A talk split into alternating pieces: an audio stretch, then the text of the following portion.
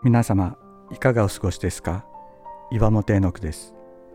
今日も366日元気が出る聖書の言葉から聖書のメッセージをお届けします。11月9日人生最大の富。私たちは自分が持っているもので日々の生活を送り将来の見通しを立てます。自分が持っているものによって自分の生き方と在り方が規定されるという前提で生活していると言ってよいでしょう。ですから人は自分が何を持っているかということに非常に敏感です。多くを持っている人は自分を誇り少ししか持っていない人は不安になります。しかし聖書は人間が持ち得る最大のものは金銭や財産知識や地位ではない。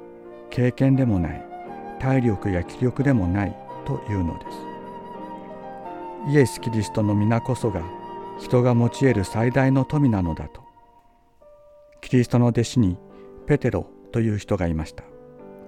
この人はもともと漁師で無学な普通の人だったといいます。人に分け与えるような金も持っていませんでした。しかしこの人には不思議な権威がありました。彼は生まれながら歩けず彼に金銭の施しを求めた人に言いました。金銀は私にはない。しかし私が持っているものをあなたにあげる。イエス・キリストの皆によって歩け。ペテロがその人の手を取って引き上げるとその人は踊り上がって歩き始めたと言います。しかしペテロはこれを自分の力で行ったのではありませんでした。次のように告白しています。イスラエルの人たちなぜこのことに驚くのですか？